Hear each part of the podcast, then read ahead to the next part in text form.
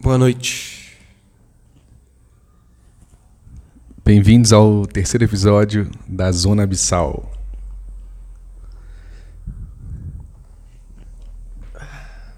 Vá se ajeitando aí, que tá para começar o terceiro podcast da Zona Abissal. Estamos se ajeitando aqui também, tomando um cafezinho. O Lucas tem praticado bastante violão nos últimos dias, então hoje nós vamos fazer uma introdução um pouco diferente. Mas vamos falar a frase do dia. Eu, eu gostei dessa frase do dia, vamos falar ela. Diga Nós aí, vamos qual é começar a com ela. frase que eu não sei qual é. As melhores praias não têm nome.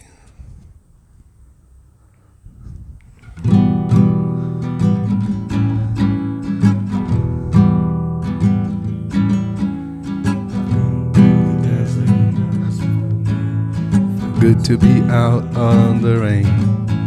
In the desert, you can't remember your name because there ain't no one ought to give you no name. Ah, na, na, ah, na. Ah, na, na, ah, na. Three days in the desert sun, skin begin to turn red. Three days in the desert sun, red.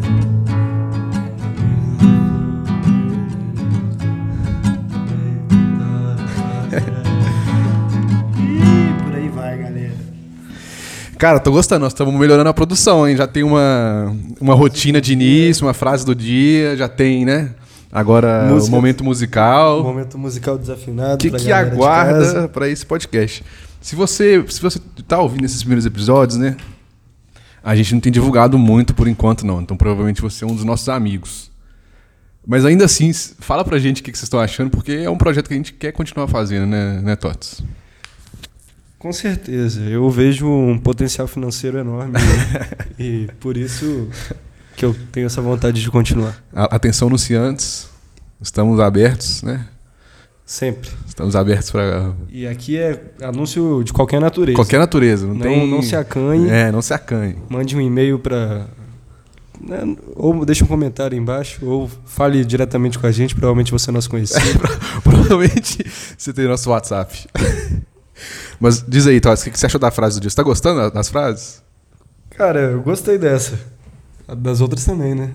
É, tem, eu tô tentando ter bastante. Mas essa. Diversificar é bastante. As, as melhores praias não As melhores nome? praias não tem nome. Boa. Tem uma lição aí, eu não vou explicar não, mas tem uma lição aí, não tem? Eu gosto de deixar as coisas no ar.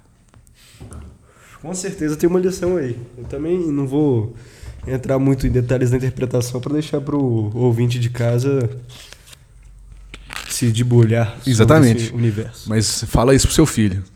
Fala isso, ensina isso pros seus filhos. Sim. Posso. Qual, qual, qual, quais suas praias prediletas? Qual a sua melhor experiência em uma praia? Uhum. Você, Tots, Ah, eu só, só um, eu só um tenho- adendo eu, aqui eu antes. tenho boas praias que eu. Que eu Só um fui adendo antes de, de, de começar. Você é um cara nascido e criado no litoral, né? Um cara litorâneo. É, desde moleque ali nas praias de Itaparica. Itaparica. E explorando também as, as praias em torno ali da, A região. no litoral capixaba. Velha, com certeza. Igual o Donnie de The Big Lebowski. Você lembra dessa cena no final? Que eles estão, né? Jogando, as Jogando as cinzas do aham. mar. Eles falam... Ele conhecia todas as praias de... De fulano de tal até ciclano. É. Mas fala aí. Não sei se eu sou um grande conhecedor de todas as praias, mas se eu for olhar para trás nas praias da minha vida, com certeza eu tenho algumas que ficaram inesquecíveis assim.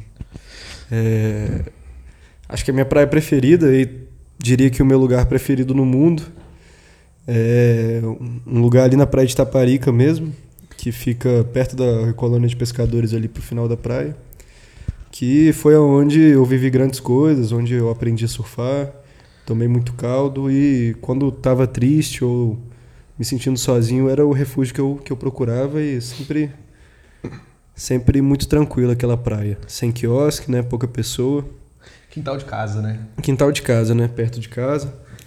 Então sempre sempre foi um lugar muito agradável, assim. Tirando essa praia de Tapa, esse canto da praia de Taparica, com certeza, agora recentemente na virada do ano, eu tive no sul da Bahia e visitei, eu acho que é a praia mais bonita que eu já tinha visitado na minha vida, que é a praia do Satu, lá em Caraíva, linda, uma experiência muito muito boa que eu tive também. Ainda no Espírito Santo, diria a Praia do Léo, uma praia que eu me sinto muito confortável também. São E- praias mais urbanizadas, né? Mais, vamos dizer assim, É, mais ou menos. É A única, mais atividades. é, a, praia, a única praia urbanizada mesmo é essa de Taparica, né? As outras são, não são urbanizadas. E, claro, a praia de Barra de Balizas, no Uruguai, por, por todas as experiências que lá passei, onde experimentei meu primeiro Fernet com coca. E Cara, você gosta de Fernet com coca? Eu não gostei não, mas falei pros argentinos que estavam com a gente que, que era maravilhoso. Eles amam, né?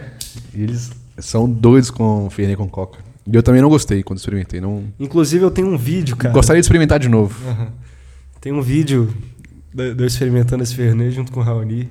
Tem que achar ele. Ele tá em algum dos meus cartões de memória escondidos. Esse vídeo é muito bom.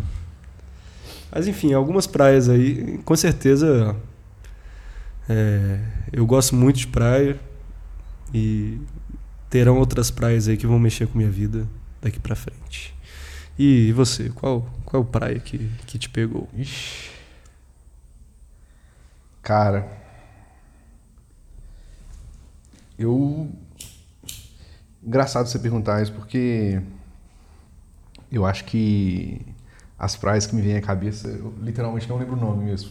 Sim, Tem um pouco a ver aí com né, essa frase. A frase do dia. também. É, em Ilha Grande. E eu sou, eu sou, eu sou bem a favor de, de nunca ficar divulgando muito essas praias, sabe? Acho que eu, eu gosto, acho que no fundo eu quero manter elas bem é, Secretas. secretas, exatamente. É, Eu já penso um pouco o contrário. Eu acho que praia. Claro que uma praia mais tranquila é mais agradável, mas. Coisa boa tem que ser compartilhada. Assim como esse isqueiro que você acabou de esconder aí atrás de você. mas eu vou deixar, vou deixar no ar. Vocês podem ir para Ilha Grande, pessoal. Vão para Angra dos Reis, vão ali no Cais dos Pescadores, peguem o barco. É, e uma vez que vocês são deixados em Ilha Grande, evite as duas principais vilas. Explorem a Mata Atlântica e achem as suas próprias praias. Né? Se virem lá com os pescadores, com os moradores locais. E pode mencionar meu nome, fala o mineiro Bernardo, que você vai ganhar um desconto aí nos, nos passeios, nos. Ou Já não, vai ter- né? já você, tá- é já- amigo, você é amigo do Bernardo? Já tá em lockdown já, já tá em lockdown lá, Aquele pode falar. caloteiro. Já tá em lockdown, pode chegar lá e falar que foi o Bernardo que mandou vocês. Mas eu não vou ficar falando muito nome de praia, né, como chegar não. Eu quero que a pessoa vá e descubra. Acho que essa é o melhor aspecto dessas Aí eu praias vou, secretas. vou parafrasear Chico Science aqui, com sua licença. No caminho é que se vê. A praia é melhor pra ficar. E me lembrou muito, Ilha Grande me lembrou muito a ilha Ilha del Sol. Ilha del Sol, que é uma ilha que não é uma ilha marítima. Ela fica num lago, no lago mais alto do mundo. O lago navegável mais alto do mundo. Bolívia? Fica na fronteira entre a Bolívia e o Peru. De um lado você tem Copacabana, na Bolívia, e do lado peruano você tem Puno. Você sabe o que, que significa Copacabana? Copacabana? Uhum. Não, não sei. Eu também não sei. Mas por. Não sei. Veio a curiosidade agora, né? Por... A gente tinha que ter um assistente aqui, alguém que ficasse É, pesquisando essas coisas pra gente durante o, o podcast, né? sim. Pra falar no ponto aqui, né? Mas tudo bem. Pra falar no ponto. Você é de casa. O que, que significa Copacabana? Vamos, vamos pesquisar aqui o que significa Copacabana. Mas agora que você. Mas, a, mas a, a parte interessante dessa, dessa, dessa ilha, que tem muito a ver com isso que você falou, essa frase do Chico Science, é que Puno, no Peru, é uma atração turística muito famosa. É um dos principais destinos no Peru. Porque eles têm lá, né? É uma cidade, ela flutua praticamente em cima do, do lago. Então, é, muito, é uma atração turística muito comum. E as pessoas elas vão para Puno e elas vão para a Ilha do Sol quando elas estão lá também. Tem um barquinho que você toma lá e que você vai para a Ilha do Sol. Geralmente as pessoas ficam por algumas horas, conhecem e voltam de barquinho. Mas se eu tivesse que escrever um, um guia de viagens, minha sugestão seria: vá para a Ilha do Sol, mas durma lá. Leve suas coisas, né? Arruma um lugar para você dormir. Lá, se, não, se você mencionar meu nome, não vai ter muito efeito. Lá, infelizmente, eu não tenho em lockdown. É um lugar remoto também, né? Um lugar remoto. E aí, quando você estiver lá, você explora a ilha por completo, a pé mesmo. E você vai ter acesso a várias prainhas, prainhas desertas, entre as plantações de, de arroz e muita plantação de. Como é que chama aquele cereal? Quinoa? Quinoa, né? Não sei. É, quinoa, isso mesmo. Muita plantação de quinoa. E o interessante é que tem várias lhamas caminhando entre as plantações soltas lá. Uhum. Um cenário maravilhoso, um cenário maravilhoso, exótico. Só, só trazendo um pouco de informação aqui para o programa. Copacabana significa, é de origem quechua, significa olhando o lago. Olhando o lago. Esse Então é um- faz muito sentido. um dos significados, né? O outro aqui que eu achei também é o é o Mirante do Azul, que remete à mesma coisa, né? Realmente é a mesma ideia. E faz muito sentido, né? Sim. Agora, você falando aí da Bolívia, cara. Você ficou quanto tempo na Bolívia? Tem alguns anos já. Acho que foram uns, uns 15 dias, talvez. Bota fé, porque não sei nem se eu já compartilhei essa história com você. Eu conheci um cara que cruzou a Bolívia de carro e pra ele foi uma das piores experiências que ele já teve na vida. Eu já consigo imaginar alguns motivos, mas vamos lá, quero ouvir. Diz ele que em oito dias cruzando a Bolívia ele foi parado 13 vezes pela polícia. em todas as 13, Propina. propina. É, É um problema Diz lá. ele que tinha uma situação de que lá para abastecer o carro ele precisava de um cartão, só que como ele era turista ele não tinha acesso a esse cartão e tinha que pagar a propina pro, pro posto para abastecer, ele não queria fazer isso, então ele fazia um esquema de pegar galão e ele meio que só conseguia abastecer o carro de 8 em 8 litros assim. Imagina, você viajar a Bolívia inteira abastecendo de 8 em 8 É, litros. eles fazem isso porque eles entendem que o petróleo, a riqueza deles é, é nacional. Aham. Eles não É. se recusam a vender para estrangeiros. E aí, mas pagando a propina. Pagando a propina, né? tudo, tudo. Você consegue tudo que você quiser. Assim, eu, longe de mim criticar o povo boliviano aí, mas tô só relatando essa experiência, né? Eu queria que você compartilhasse um pouco de como foi essa viagem à Bolívia.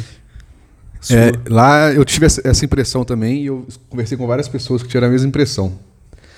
Não sei se tem a ver com o fato de ser um país muito pobre e que depende muito da indústria turística, porque é um país muito bonito também. Então é um país que tem muita atividade turística. Eu sinto que as pessoas lá têm uma visão que os estrangeiros, eles meio que os turistas devem muito é, ao povo local. Então na rua, você andando na rua, nas cidades, assim, você toda hora é parado, pessoas te pedindo dinheiro ou Não, mas andando de carro com a placa do Brasil, né? A galera já, já é, a fraga. pessoa né? olha para não, a pessoa olha para vocês já já vê que você é estrangeiro, né? Porque eles têm uma feição bem, bem característica lá, é um, é um povo bem assim homogêneo. Então Uhum. você, se você estiver lá, a pessoa vai sabe na hora olhando para você que você é estrangeiro. E assim, desde os pequenos gestos que você, né? Depois de um tempo você, você meio que pega o macete, mas no início, ah, você encontra uma pessoa, às vezes as pessoas mais velhas, às vezes uma, uma senhora mais velha, ela vem toda simpática, ah, mostra o bichinho de estimação dela, ela- aquelas lhamas, ela vem toda vestida tipicamente. Ah, tira uma foto, vamos tirar uma foto, não sei o que, não sei o que. Tum, 20 pesos. Bota fé. É, Tudo, esse, tudo. esse camarada disse que nas primeiras vezes ele ficou bem estressado, mas depois já, já meio que tinha pegado o esquema, né? É. Parava num posto policial, sabia que tinha que molhar a mão do cara, né? Ele relata como uma das piores experiências que ele já teve e esse camarada já viajou o mundo todo aí, né? Eu ouvi isso de pessoas também que já conheceram mais lugares, que lá é um dos, um dos lugares onde você mais encontra esse tipo de problema. Mas acho que tem muito a ver com isso. Ser um país pobre é um país que é, depende muito do turismo. Muita, muita grandes regiões lá dependem muito da atividade turística para é, para você movimentar. Mas também você, conhece pessoas, é, vamos dizer assim, que você não vai ter esse problema também. Não, com certeza. É, esse programa não é um programa que gosta de generalizar. Eu gosto. Cultura. É, 50% dele não gosta, que sou eu. É, mas enfim. Mas é um país legal, é um país legal de conhecer. E assim, se você é um viajante de primeira viagem, você quer fazer às vezes seu primeiro mochilão ou sua primeira viagem, a Bolívia é um, é um país que eu recomendo. Não é o país mais seguro, você tem que, né, tem que ser uma pessoa esperta, Uhum. mas isso aí você tem que ser em qualquer lugar. Com certeza. É, Agora, mas é um país barato de conhecer, é um país muito bonito, você vai ter vários destinos maravilhosos. E aqui perto do Brasil, você não precisa juntar pff, muito, você não precisa juntar muito dinheiro para você poder ir para Europa ou enfim, algum outro lugar. E é um país onde, pelo menos, né, na época que eu fui, isso era uns, uns seis anos atrás, a moeda brasileira era, né, é bem mais valorizada do que a moeda boliviana, que o, o peso boliviano, se não me engano. Então, você você consegue se divertir bastante lá. É um país que tem muito, muitas pessoas visitando também, então você acaba nos hostels, nos passeios você vai fazer, conhecendo muita gente de vários lugares diferentes, que é uma, né, é uma parte interessante da viagem. com certeza. É, E já é você engraçado. conhecendo o mundo todo. Engraçado, só lugar. é, engraçado como que já é nítido, uma vez que você. É muito comum a pessoa conhecer a Bolívia e o Peru já de uma vez, né? Fazer um, fazer um pacote aí. Quando você cruza a fronteira da Bolívia e Peru, você já vê uma grande diferença. O Peru já é um país. já é um mais país muito mais né? organizado, eu acho até que mais que o Brasil, de uma forma geral. Uhum. A própria moeda deles era mais valorizada do que o real na época, o sole peruano. Era, era, se não me engano, um real era, era um sole e quatro centavos. Era pouca coisa de diferença, mas Uhum. era um, para um país, né, para um país pequeno, vamos dizer assim, bem, bem desenvolvido, organizado. Você, né, eu lembro que eu cruzei a fronteira duas vezes, da Bolívia para o Peru e depois do, do Peru para Bolívia. E assim, quando você cruza a fronteira, você está do lado boliviano, você vai fazer, né, passa na aduana lá. Você fica horas na fila, super né, desorganizado. O contrário já é. Na hora que você cruza a fronteira, tum, já, já tá num outro lugar com uma infraestrutura diferente. Ah, e as, né, as, a estrutura para poder atender os turistas, as grandes cidades, são, são bem mais organizadas. O povo já tem uma cultura um pouco diferente também. Esse problema eu já não tive no, no Peru. No Peru, cara, o que, o que era muito comum acontecer era. É, isso, né? Não vou dizer que é um problema, nenhuma, nenhuma uma coisa boa. É acesso muito fácil a drogas. Uhum. Literalmente, você está caminhando na, na praça principal da maior cidade. É, que eu me esqueci o nome agora. Cusco, você está em Cusco. No Peru, você está na praça principal, no meio entre, né? Você está próximo, às vezes, de um, um carro de polícia, de uns policiais. E vem sempre, de vez em quando, aparece um outro. Cocaine, cocaine, marihuana, marihuana, sniff, sniff. Bota fé. Então, assim, se você tá, tá viajando com esse objetivo, no Peru você não vai ter problemas. turismo das drogas, Peru é o lugar pra você, você diria isso? Diria, diria. E lá existe alguma política de legalização de drogas ou é tudo proibido? Eu acho que é tudo proibido. Não sei como funciona, mas eu acho que é tudo proibido, porque você não achava pra comprar assim, né? Você tinha que procurar um traficantezinho numa, numa praça da vida. Diferentemente do, do Chile, onde já era mais. Pelo menos a É, maconha o já Chile, era o mais- cultivo da maconha é permitido, né? Cultivo em casa até três pés, se não me engano, todas as pessoas podem ter. Isso é legal. Isso é Três legal. pés por casa ou por pessoa? Aí não sei. Mas se não me engano, três pés por casa. Mas é- enfim, né? Você, essa é a, essa é Não existe lei. uma fiscalização Não nesse existe uma sentido, né? fiscalização nesse sentido. Mas é um país bom para quem gosta de fumar maconha. Maconha. Você acha, né? Você não precisa ficar comprando de traficante. Se você né, chega lá, faz um amigo, você vai conhecer alguém que vai ter um pezinho em casa, você vai fumar um, uma, uma planta de verdade, não essa, essa porcaria que a gente encontra aí com, com traficantes, né? O acesso fácil também, mas Uhum. mais caro, de pior qualidade. Entendi. É. O, o Peru é um país que eu tenho muita vontade. O Peru e Chile são dois países que eu tenho muita vontade de conhecer. E, e no Chile, eu, eu vejo que. No Chile, acho que tem muita gente que, que gosta de fumar. E combina muito com o estilo de vida, a cultura do povo. É um povo muito outdoor. Gosta de ir pra montanha, acampar. Toda, toda casa de família praticamente tem uma, uma casa no campo ou na praia.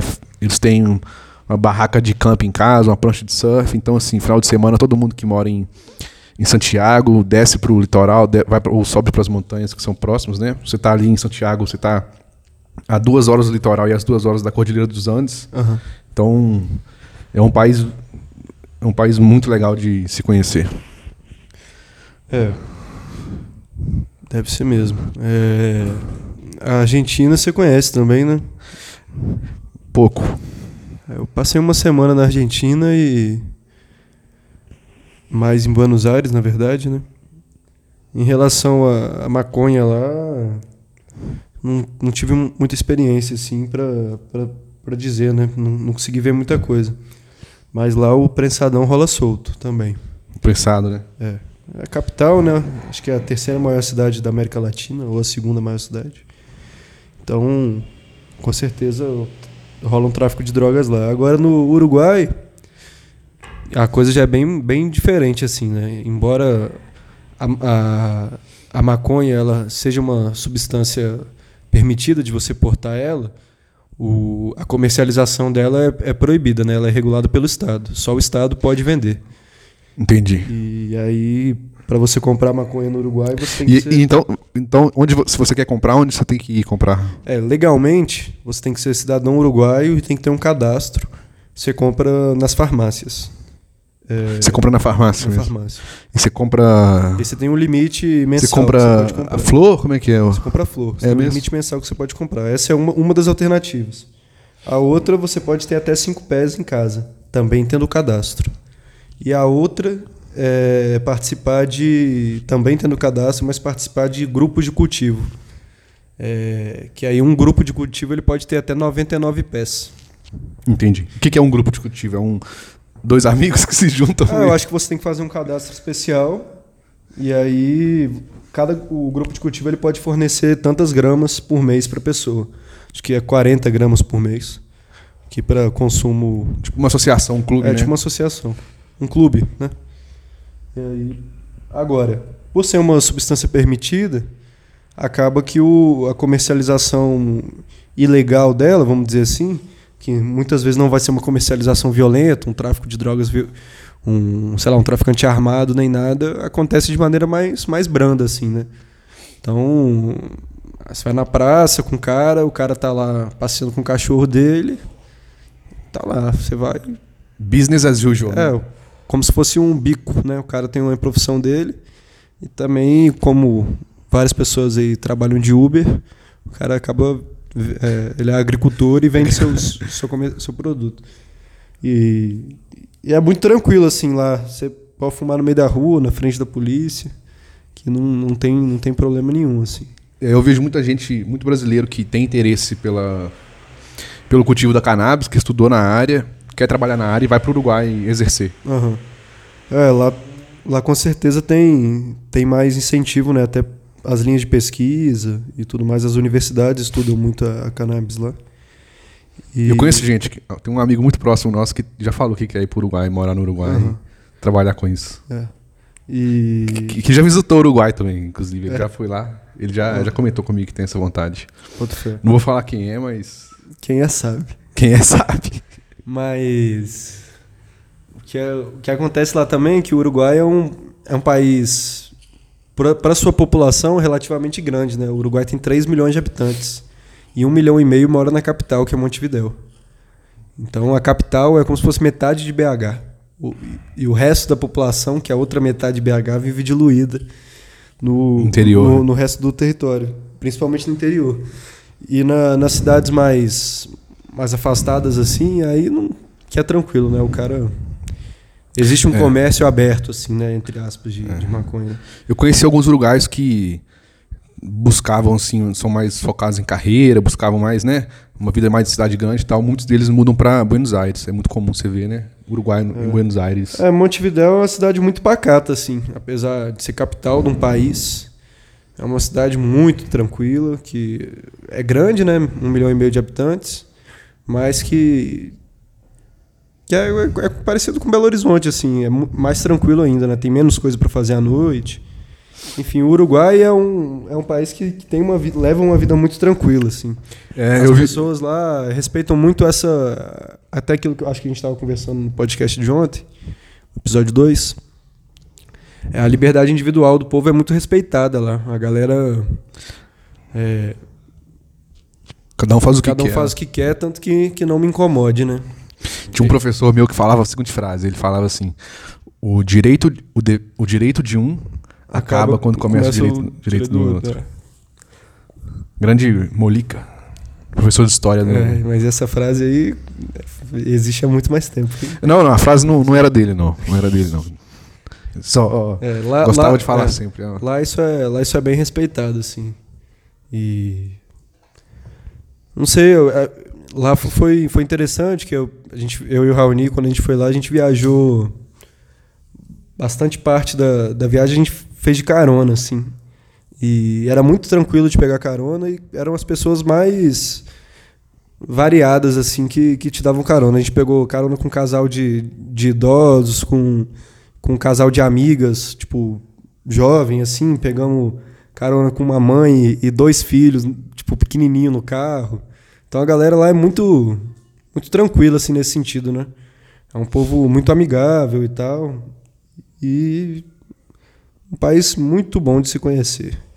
Inclusive, Raoni voltou de lá apaixonado e tá até hoje com a companheira dele, né? É, Eu acho isso muito interessante. que não, que não é uruguaia, né? Você- que não é Uruguai, mas você tava lá para poder Sim, presenciar o início dessa, dessa história. Eu acho, eu acho isso muito Sim. interessante. Pois é, foi até uma história engraçada. A gente tava no hostel fazendo um rango. Acho que eram uns hambúrgueres que a gente tava fazendo. E aí eu tava na cozinha do hostel fazendo, fazendo o rango e o Raoni voltou pro quarto pra pegar alguma coisa. E o Raoni tava demorando pra caramba pra voltar. Falei, vou lá chamar esse, esse cara, né? Ver o que, que ele tá arrumando. E aí a Kay tava lá. Um beijo, Kay, se você tá vendo esse, esse podcast. E, e aí, tipo assim, a Kay tinha acabado de chegar e tal, tava toda conversando com o Raoni, que não sei o quê. E eu enchendo o saco do Raoni, que o rango tava esfriando. Bora, Raoni, comer. Ele, não, calma aí, velho, já vou. Aí vai, vamos, que não sei o quê. E toda hora ele querendo ficar lá. E que bom que ele ficou lá, que hoje estão quase noivos aí, né, vamos dizer. É verdade. Você já teve alguma experiência similar assim em viagem, de conhecer alguém que. Não, não, que, que durou depois, assim, não. Não, né? Eu acho isso uma. Eu acho muito legal esse tipo de história. É, eu acho legal também. Difícil de acontecer, né? Difícil Duas de... pessoas Sim, de países diferentes. países diferentes, histórias diferentes, se encontram viajando, né? Sim. E é difícil você ver esse tipo de coisa durar, né? Às vezes acontece algo mais a curto É, prazo. a- a- aconteceu muita coincidência também, né? Porque a gente ia ficar nesse hostel só por uma ou duas noites, onde ela estava ficando.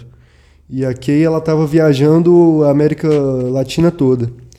E ela tava, já estava há um tempo no Uruguai e ela fazia participava, não sei se ela estava fazendo aula de espanhol, alguma coisa com uma outra galera, que aí era uma instituição mesmo, que estava hospedada num albergue que a gente ia ficar depois.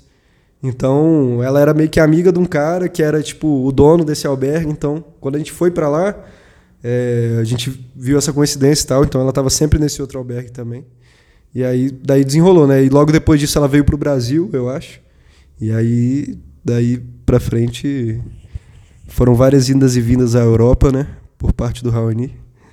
E dela também vindo pro Brasil. E hoje ela, nesse- momento agora, ela tá de quarentena no interior da região da grande BH, vamos dizer assim. E junto com o nosso amigo Raoni. Já são o quê? Quase três anos? Essa viagem foi em 2017, início de 2017, então três anos. É. Existem muitas coincidências, assim. Eu lembro que uma das maiores coincidências da minha vida aconteceu. Não, eu acho que foi no viagem. início de 2018 essa viagem. Tem dois anos. Desculpa. Corrigindo. É uma. Uma coincidência que aconteceu comigo. Foi, foi uma grande coincidência mesmo, porque a gente estava. A gente estava numa cidade, na Bolívia, eu estava viajando com meu amigo Rodrigo, que era meu amigo do rugby lá em BH. Você conhece essa história? Eu te contei ela. Se contou, eu não me lembro. E aí a gente tava numa, se não me engano, em. Me esqueci o nome da cidade, mas não era uma, uma das cidades principais do roteiro, a gente tava meio que lá passando só um dia. E no dia seguinte, a gente iria pra Uyuni, que é onde fica o, o deserto de sal, né? O salar. E a gente não lembra o que foi que a gente. Não sei se a gente perdeu o ônibus ou não tinha um ônibus na hora que a gente queria. A gente foi obrigado a passar mais um dia lá. Então, é, dois dias depois, quando a gente finalmente conseguiu, né? Já estava na rodoviária para poder ir, de fato. Na rodoviária, por acaso, encontramos um grupo de três pessoas. E, e foi bem assim. Estávamos eu e o Rodrigo conversando, em português, obviamente. E aí, um- uma pessoa que estava nesse outro grupo, uma menina, chegou, falou- chegou pra gente e falou assim: Vocês estão falando português? Vocês são brasileiros? E ah, sotaque, obviamente, ela era alemã, não tinha, né? Dava pra você perceber que ela não era brasileira. A gente é, um brasileiro e tal. Aí ela falou, não, que legal, eu, eu morei no Rio durante seis meses. Ela falou. A gente, ó, bacana. E o bom também quando você tá viajando, né, velho? Assim, você sozinho, você e um amigo, qualquer coisa. Você tá muito aberto a sempre conhecer novas pessoas, né? Então, Sim. o que eu, o que eu mais levo das, das viagens são as pessoas que eu conheci, que às vezes você nem mantém um contato depois, mas são pessoas que se por, por algum acaso a vida colocar vocês do- dois no mesmo caminho, com certeza vai haver uma conexão, né? E aí, e aí, ela, e aí a gente falou assim, não, legal, nós somos de Belo Horizonte. Aí ela falou assim, Belo Horizonte? Que engraçado, eu já fui lá. Aí o Rodrigo ficou até meio assim, surpreso, porque BH não é um- necessariamente uma cidade de roteiro do- dos viajantes, né, dos estrangeiros. Aí a gente perguntou, sério, o que, que você foi fazer em BH? Ela falou assim, ah, foi uma coisa bem aleatória. Ah, Meu- um jogo de rugby, né? Meu professor, meu professor de português no Rio, ele jogava num time de rugby e ele foi jogar contra um time lá em Belo Horizonte. E ele me chamou pra ir lá assistir, conhecer, e eu fui junto. Aí quando ela falou isso, eu e o Rodrigo olhamos um pro outro falando, não acredito. Obviamente, eu e o Rodrigo tínhamos jogados esse jogo, isso tinha sido o quê? Eu- Acho que um mês ou dois meses antes. Antes da gente, né? A gente tava no final da temporada. Quando acabou, a gente foi viajar. E ela que tava no Brasil foi viajar. Né, foi viajar pela América do Sul. Aí, né, obviamente falamos pra ela. E foi uma surpresa muito grande, que ela contou, nossa, eu lembro que a gente foi, foi, foi assistir o jogo e é, depois participou do terceiro tempo, que é uma tradição do rugby, né, da gente poder ir pro bar depois com os dois times. Ela tinha ido lá, e a gente não tinha se esbarrado daquele dia, não tinha se conhecido, e fomos nos conhecer numa cidade minúscula no meio da Bolívia, numa rodoviária. Acabou que eles estavam indo para Uyuni também. Ela né, ela estava com mais duas pessoas que estavam viajando com que ela tinha conhecido durante a viagem também. E a gente tava, eu e o Rodrigo já tava com mais uma amiga de Cabo Verde que estava com a gente. E aí juntamos nós seis, fomos para Uyuni. E aí alugamos, né, o Jeep lá que as pessoas alugam para poder fazer a tour e passamos três, três dias e duas noites, né, no deserto de sal aí, essas pessoas são foi uma das melhores experiências assim do, de todas as viagens que eu já fiz. Um pessoal muito muito bacana e é, obviamente o lugar era maravilhoso também. E tudo isso assim com uma grande coincidência. Foi algo realmente que Com certeza. pegou a gente de surpresa, cara. Foi porque é difícil ser, ainda mais no rugby, né, que não é um enfim, não é um esporte muito Não. praticado, pro professor dela ser um jogador e eles terem ido a BH, ela ter ido lá e a gente, né, e o Rodrigo. E essa viagem, cara, ela foi tipo assim, é, depois de um jogo um dia, o Rodrigo tava falando assim: "Pô, velho, tô pensando em fazer uma viagem aí pra sei lá, um, fazer uma viagem aí Peru, Bolívia, não sei o quê". E na época eu tinha já tinha acabado a temporada, eu tava com o dinheiro guardado, eu tava pensando em viajar, mas não tinha nada muito planejado ainda. E eu queria muito viajar porque eu sabia que, né, eu já tinha feito o vestibular, eu sabia que, né, depois, quando chegasse no final daquele ano, eu ia vir para Viçosa, para universidade, ia ficar- muito mais difícil de viajar Sim, depois. Aí ele comentou isso comigo um dia, assim, de bobeira, depois do, do jogo. E acho que uma semana depois a gente estava no avião, indo pro, indo pra Bolívia. Onde aconteceu essa coincidência aí. É uma das memórias mais assim interessantes que eu tenho de viagem. Uma grande, grande, grande coincidência. Ah, Se não me engano, aconteceram mais, mas o que me vem à cabeça agora, acho que essa foi a maior. De coincidência assim, eu não lembro das minhas viagens, não, mas com certeza as pessoas que eu. É engraçado, né? Sempre quando você vai pra algum lugar assim, um outro país, uma outra cidade um pouco mais distante, você sempre faz uma amizade ali que, que vai ser sua amizade enquanto você tá ali, né? Sim. Sim. E isso aconteceu em todos os lugares que eu passei e foi muito bom, assim. Depois você troca Instagram e tal. É, isso é, eu não mantenho muito contato É, com essas mas pessoas. a gente acaba mas- não mantendo muito contato, né?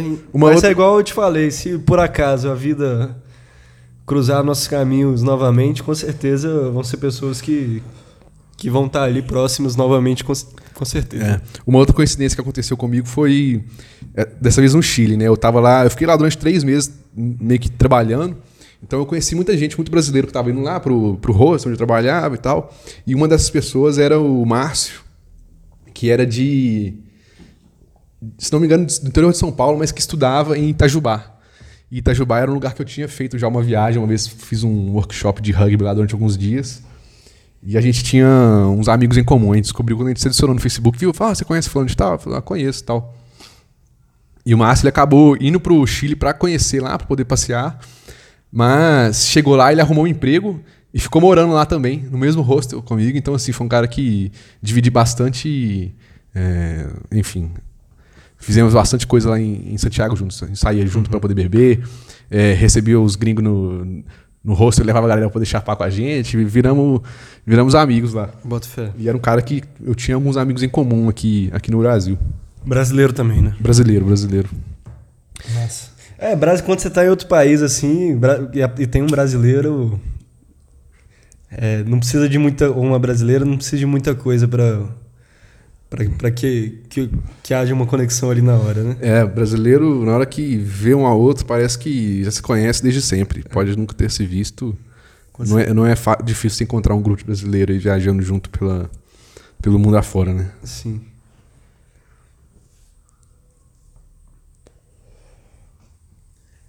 Agora, um povo que eu, eu quando fiz essa viagem para a Argentina e para o Uruguai, que eu.